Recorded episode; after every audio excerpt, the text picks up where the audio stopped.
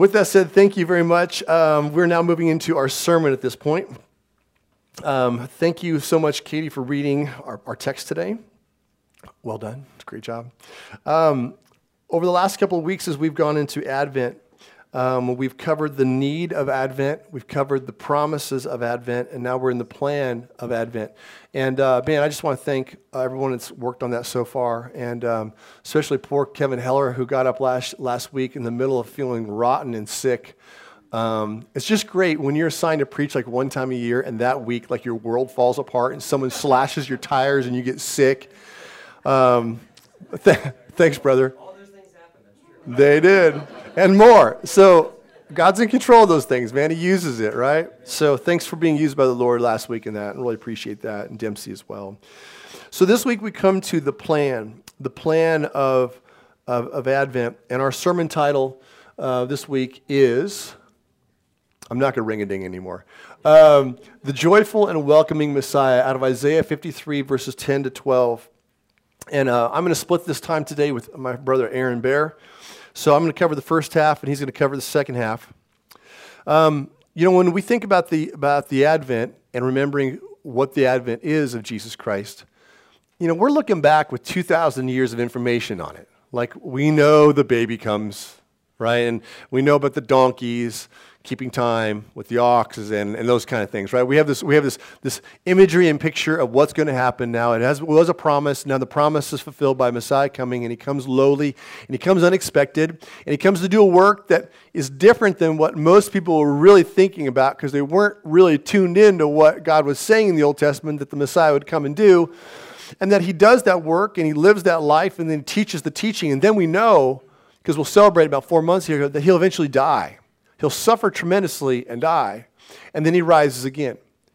But what's interesting in this passage here, written hundreds and hundreds of years before Jesus' arrival, is God is setting out some of the big picture ideas of what the Messiah would do in that plan.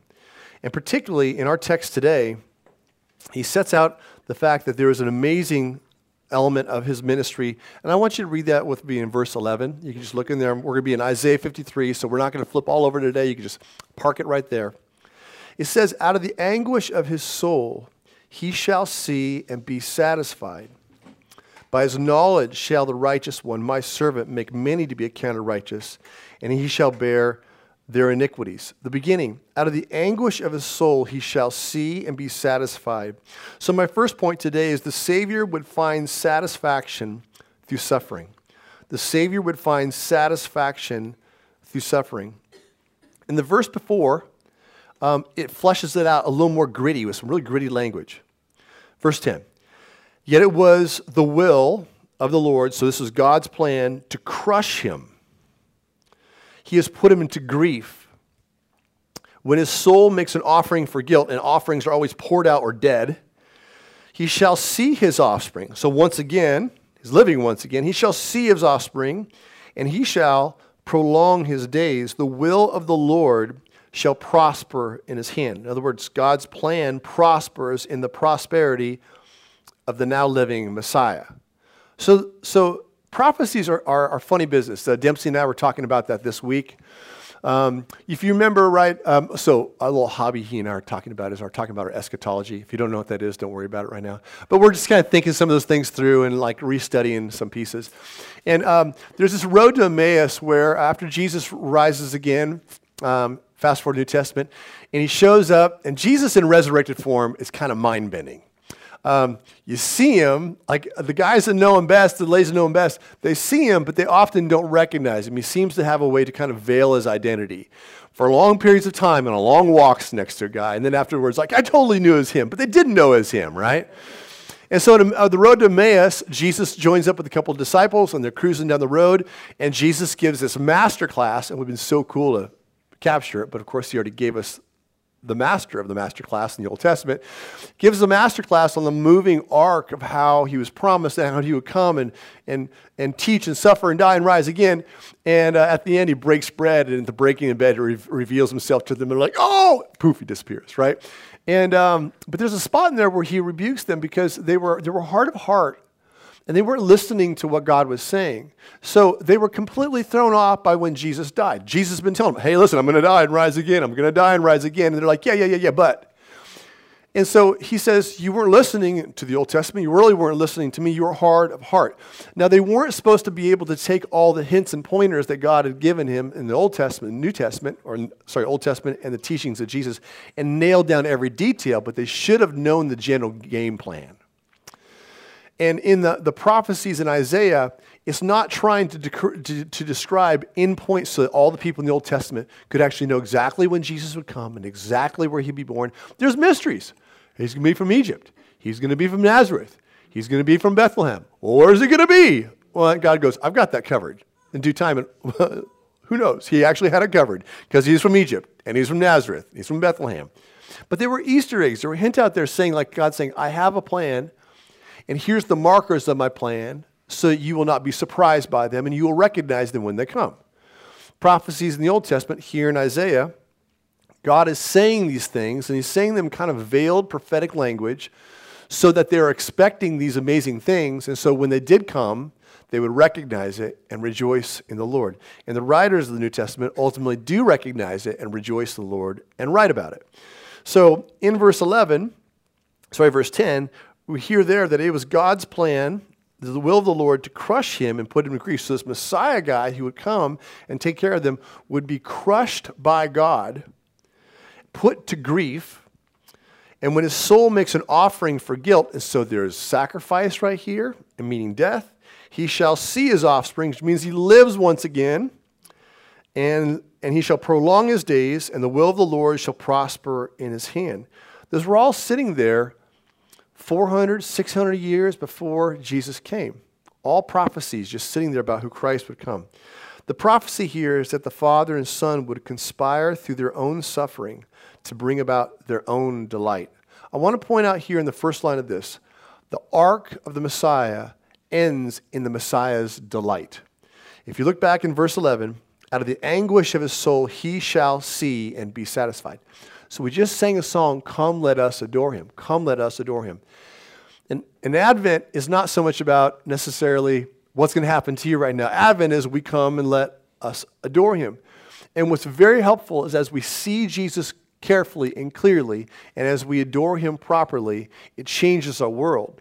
And our first piece being this, that the Messiah that we adore is a satisfied Messiah.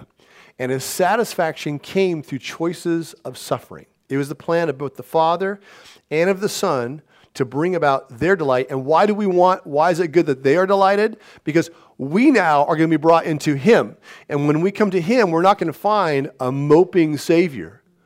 Savior is like kicking the dirt in heaven, like, man, that was hard, guys. Don't ever forget what I did for you. Like, we'll never forget what He did for us. But Christ is full of delight. He is utterly happy. And that happened through the pathway of being crushed, and it happened through the pathway of bearing sin and being grieved and hurt. Those moments that He embraced and they genuinely hurt and they were genuinely hard, those were the pathway, and He knew it, to utter satisfaction. And He calls out to us and invites us down the same pathway. We found it said in Hebrews 12:2, He says, for the joy set before Him, He endured the cross, despising the shame, and is now seated, quite happy and satisfied over all things, unfolding His reign over all things. Our Savior is now satisfied, and that would always be the plan. Jesus did embrace suffering. He embraced suffering, but the suffering arc brought to far greater joy, far greater delight. It's a mystery how it works. But this is the plan of the Father, and this is the plan of the Son. And not only to say the plan, but we've seen them go full into that plan. We've seen the Father give His Son over, right? The true Isaac, the true one bound up and put on the altar, right? We've seen the Father give the Son to send Him, and we've seen the Son say, not my will, but your will be done. And we've seen them suffer and bleed and die, and then rise again in victory. And then you just remember what Jesus does. Jesus is sitting there in victory now. He's saying, look at me sitting in victory. But also look in the New Testament. What did Jesus look like when He came back from the dead? He never came back and said, okay, all right, Just got back from the dead. Okay, maybe I overpitched it a little bit. Maybe I was wrong when I said, come and die and find that you may live. Maybe I was wrong saying you should lay down your life. Maybe I was wrong about, like, I'll go to prepare a place for you. He doesn't backtrack on any of that. He is on point when he comes back. On point. And he keeps saying, like, peace be with you. Peace be with you. Let's go. Peace be with you. Like, you brought some fish. Like, he's on forward mission with his people.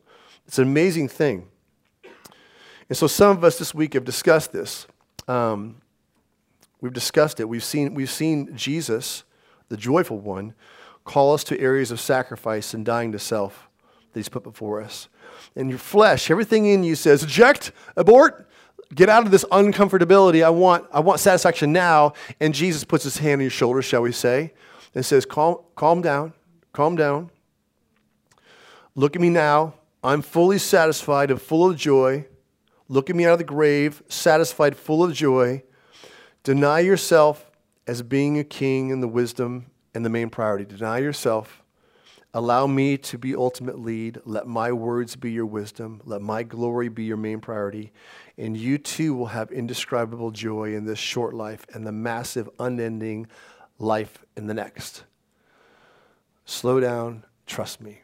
Jesus being joyful is everything to you and me, because that's where we're going. And that's how we will be with, and we will sit under the rule of the satisfied and joyful Jesus. And he's inviting you now to step into that same life. Christ is our example and our promising King. And he says this life is short. It's not our home or our hope. He says, I go to prepare a place for you. Our home is being satisfied with our Savior. And I call you, brothers and sisters, step into the promises and into the modeling of Jesus as he does this, as he embraces difficulty in the moment for maximum joy and maximum satisfaction. That was Jesus' plan on earth. That was Jesus' plan in prophecy. That was the Father's plan in the prophecy. The end was not to crush. The end of the crushing was to bring satisfaction, and you're invited into it. Second piece, the knowledge of the Savior would allow him to save. Look at verse 11. Interesting words, follow the words. By his knowledge shall the righteous one, my servant, make many to be accounted righteous, and he shall bear their iniquities. Okay, so there's a word moved all the way forward in the sentence. By his knowledge shall the righteous one, that's Jesus, and by him being called that, by that even here in prophecy, declaring that there'd only be one righteous one. All the rest of us are wicked by nature until we encounter his help. He is, according to God, my servant, and he would do two things by the knowledge. He would, number one, make many to be accounted righteous, because they weren't, but they could be accounted righteous. And number two, he would bear their iniquities.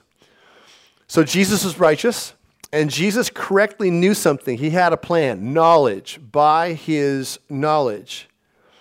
And only through the plan, the knowledge that he had, would we get the help we need. And we had two needs here, right? Number one, righteousness. Because you don't have it and I don't have it. We're just stone cold broke. Oh, you're nice as all day long, but you're not righteous. So you don't have righteousness. I don't have righteousness. Need number one, righteousness. Need number two, iniquities. We got them. Oh, don't we have them? Full of it. So by his knowledge, our iniquities would be accounted for by him bearing our sins. And by his knowledge, we would get our righteousness through it being accounted to us, legally given to us, legally declared to us by his work. And so the emphasis here is the Savior knew something. The emphasis here is the Savior knew something. He was truth. He was life. He was enlightened. He is the source of all truth. Possesses knowledge. He wouldn't be ignorant, darkened, waiting for Freud or Oprah or Musk or AI or Biden or Trump. He's filled with right and ultimate knowledge and perspective on everything that exists, including the highest things, which is the redemption of souls. So that Messiah is not just a baby showing up and not just some partially informed hick from Bethlehem who's unfortunately not nearly as educated as we are, smarty pants. Now, he knows everything. He knows everything, and by that knowledge, we are saved. So the righteous Jesus, by his informed and accurate plan, accomplished the solution to our sin record and absence of righteousness. He knew where he was going. When he taught everything, he knew what he was saying. His trajectory to move towards Jerusalem and to die and rise again. He knew where he was going. He knew what he had to do. He knew he had to live sinlessly to accrue man's righteousness to give it to Cory neighbors. And then he knew he had to go die and rise again on that cross so he could accrue forgiveness and give it to Isaac, because Isaac needs the forgiveness of his sins and righteousness, and Cory needs the forgiveness of his sins and righteousness. Jesus knew that, and with utter precise calculation and knowledge, he went about that activity. And that's a pretty sweet thing, that we have a satisfied Savior that knows everything right. So he had the key to all. He has the key to all. All other self-proclaiming sources of truth need to give way to him, to stay in their subservient lane. So I just want to throw this one out to you as we come and adore him. Are you adoring Jesus as the one who possesses all knowledge? All knowledge. Have you checked it? You can say yes, but have you checked deep in it? Or do you still think there are better experts than Jesus on knowledge fields? Are there more reliable resources? What do you think about Jesus' knowledge of Jesus really? What about his thoughts on ethics? Does he know everything about ethics? Does he know everything about sexuality? Is he right on it? Your money? What about absolute claims of truth? Claims on sin and conviction? What about his claims about you and all men knowing with legal accountability that his words are sure and true and authoritative as they are heard, spoken, or read? Is he right about that? Or is he wrong about that? What about his claims on gender, his claims on your species? What about his claims on your righteous identity in Christ? Does Jesus know what he's talking about? Jesus Christ is our Messiah. Jesus Christ is utterly satisfied, and he found satisfaction through the pathway of momentary suffering that he calls us into. And number two, Jesus Christ is the Messiah who knows it all and knows it accurately. And because of what he knew, he accomplished our salvation through his knowledge. By his knowledge, the righteous one would account us righteous and bear our sins. And by his knowledge, he has done it. Join in heaven with bowing to the knowledge of Jesus. And at this point, my brother's going to come up and give us the second part of this. Hey, Scott. Appreciate it, brother. I got to say, I kind of just want to let Scott keep riffing, because when Scott gets going, it's great, right? And I will say, I mean, how long has it been now? Maria, it's been 3 years we've been at Cross City, 2-3 years, and we're blessed by the teaching here. Andrew, Scott, Kevin, with your Jordan flu game last week coming up here, that was incredible. We're blessed by the leadership here, and grateful to get to talk to you this morning. My name's Aaron Bear. If you guys don't know me, my wife and I, like I said, we've been coming here for 3 years with Naomi and Ellie, our daughters. I'm really looking forward to this this morning. Just spend a few minutes with you, kind of putting a bow on this. I run an organization called Center for Christian Virtue, and actually Maria and I both, in both of our jobs, we kind of live in that awkward and tense and fun space of politics and culture and religion. And I get to do some preaching from time to time at different churches, and most of the time when I'm coming in, they're asking me to talk about, you know, the controversial stuff, political stuff, things like that. And so when Scott and I were prepping for this, he asked me, you know, are you looking forward to just sort of getting to talk about a Christmas message and all that kind of stuff? And I said, heck yeah, I'm really looking forward to this. It's going to be great. So let's dive into this passage. So let's start with the Russians. Let's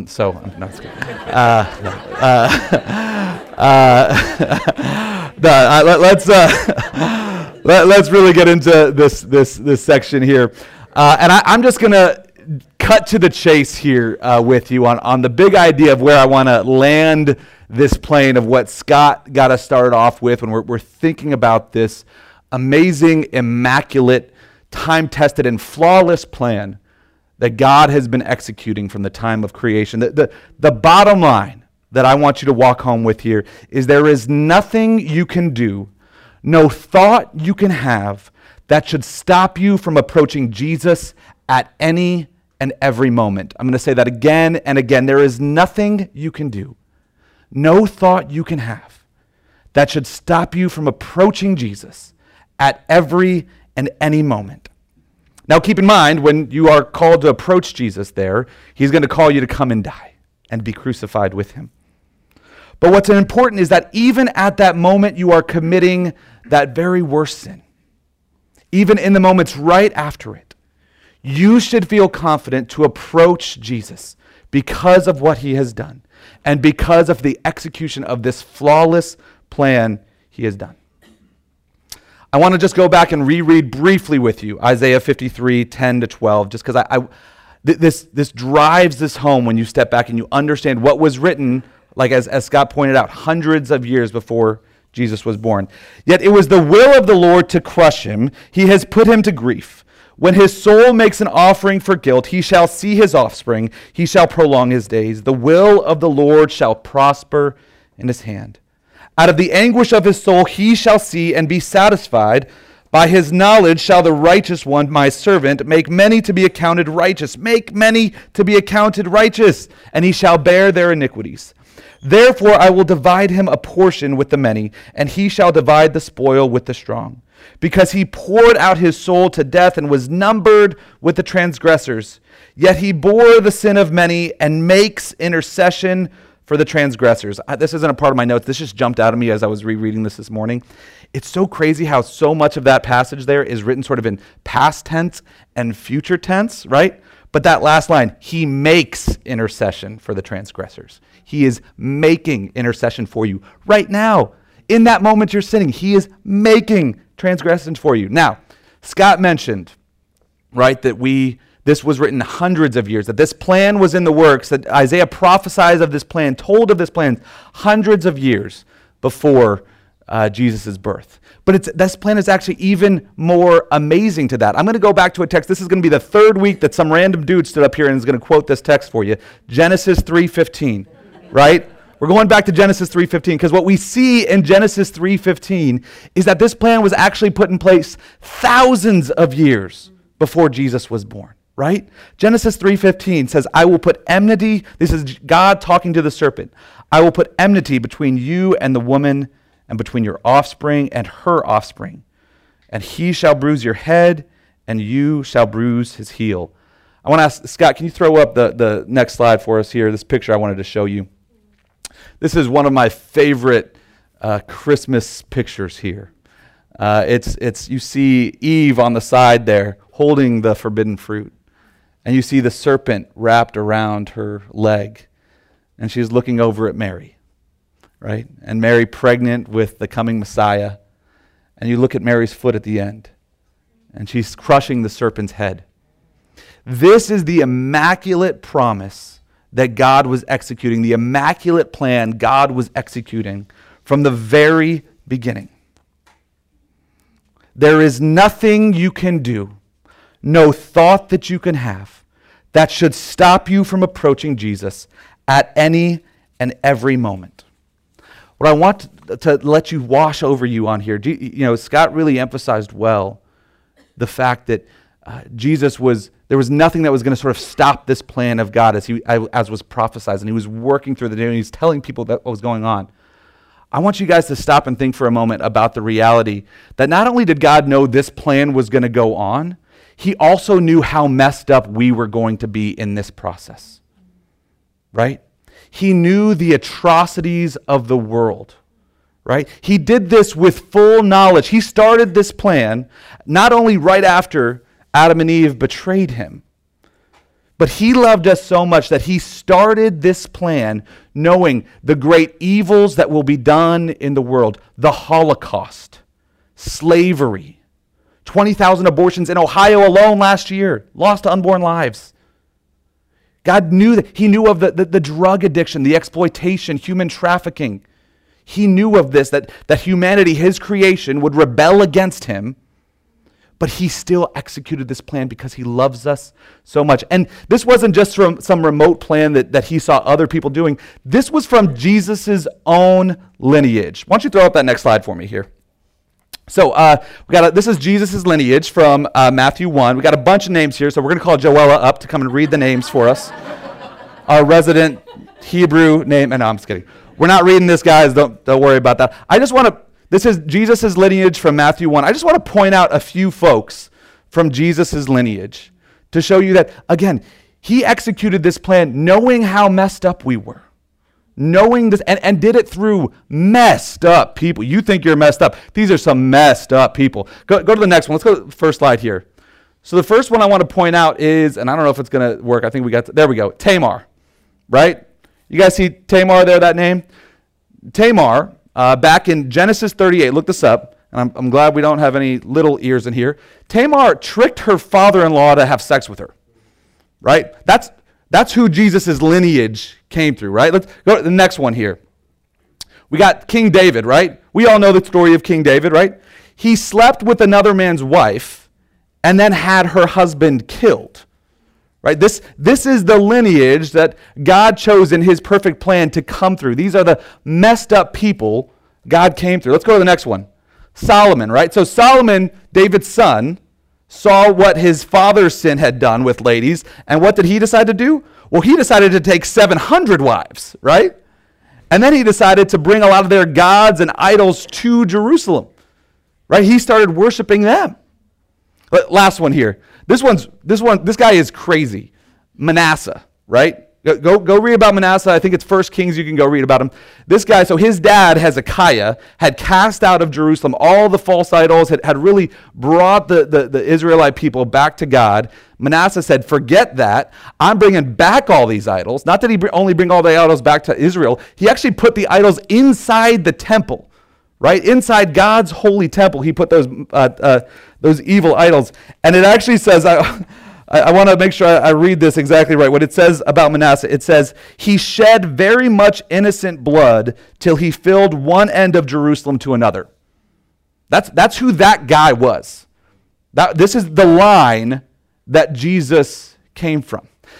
God, in his infinite mercy, knew we were a broken and fallen people. He kept his plan even while all of this evil was happening, right? He wasn't beginning this plan and then saw messed up stuff that Tamar did or the messed up stuff Manasseh did and said, you know what, hold on, I'm out. This is too much, right? No, he said, I am going to be crushed for them. I love these people so much. I love you so much. I am so desperate for you to be with me. Even though you're doing these things, I'm going to be crushed for you. There is nothing you can do, no thought you can have that should stop you at any and every moment from approaching Jesus. So let's just get to two quick points of application here. Number one, the birth, death, and resurrection of Jesus should fundamentally change the way we look at sin in two key ways. And first, let me just quickly say that the first aspect of the way it should change is that we should not take sin lightly, guys. Even little stuff.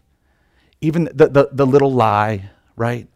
The little point of pride that we kind of thump our chest on, right? The little anger we show or the way we treat people when we know no one's watching, right? We should not treat sin lightly, because God takes it so seriously that he killed his son for us, right? This is not anything that should be. He realized that that sin is so detrimental to the world and to us that the only way it could be made right is if he took on flesh and sacrificed his own son. But that's not the main point I want to hear about how this changes the way we view sin. That's the first part. But the second part is so essential for us as we're thinking about sin. You know, as I mentioned, I run Center for Christian Virtue. I'm a lobbyist, right? And don't let that make you think any less of me than you already do. But as a lobbyist, my job is to persuade people, is to try to convince people of things. And as I'm training my staff and teaching them how to lobby and things like that, one of the big things I'm always telling them is that you have to get to understand who a lawmaker is, right? You have to understand who they are and what makes them tick, what motivates them, right? Because the bottom line is if I don't understand what motivates you, I can't get you to do something, right? I can't get you, or I might get you to do it for a moment, but you're not going to keep doing it, right? The reality is if you don't have the right motivation, you're not going to do it for long. And that's true with how we try to avoid sin as well. And Isaiah 53:10-12 should change the way we seek to do what is right and avoid sin. Again, think back to the fact that God loved us so much that he took on flesh and sacrificed his own son for our sake. Too often, the way we approach sin is we have this view of God as the harsh judge, right?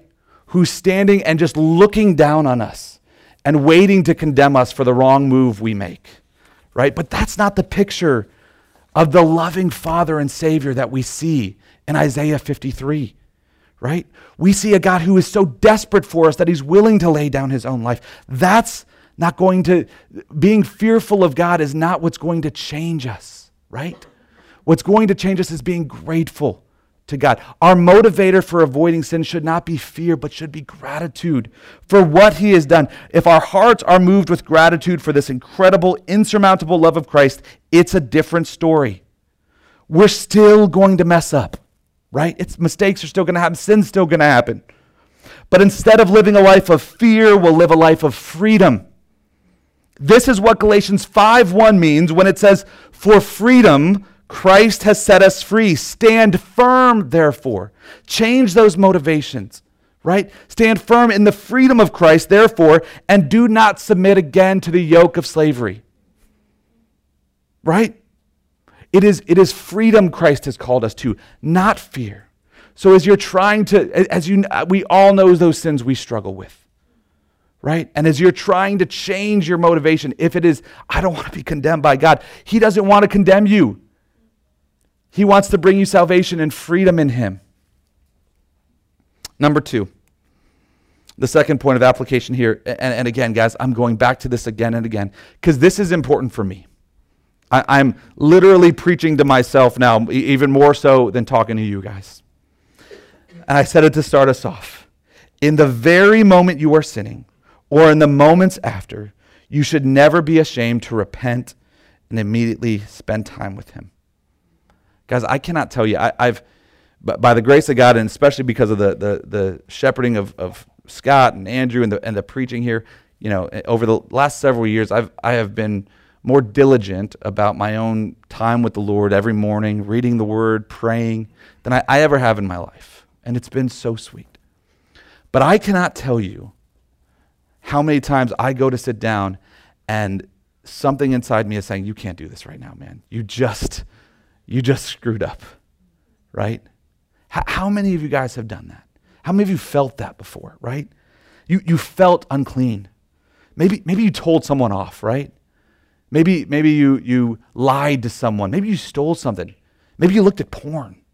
Maybe you were rude. You yelled at your kids, right? And then you go to sit down, and you know you have that regular time you're going to sit down, and you get your word out, and you're like, I don't know if I can.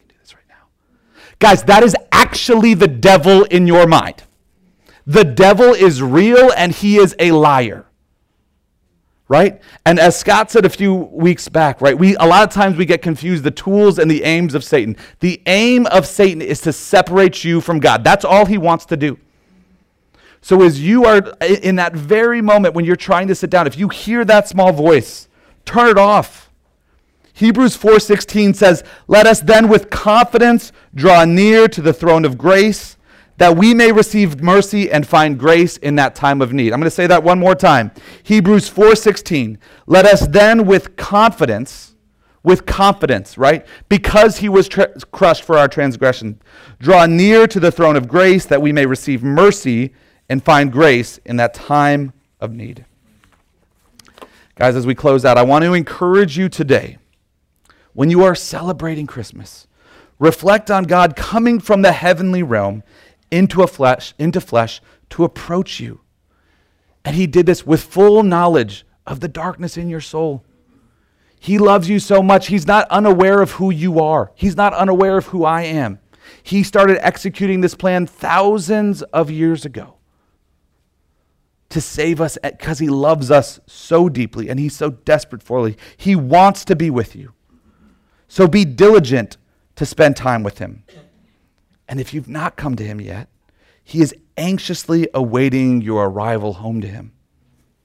Remember, there is nothing you can do, no thought that you can have, that should stop you from approaching Jesus at any and every moment. Let's pray. Loving Savior, God, it was your will to be crushed, God. Father, you knew that we could not save ourselves. So because you loved us so much, because you so loved the world, you sent your Son.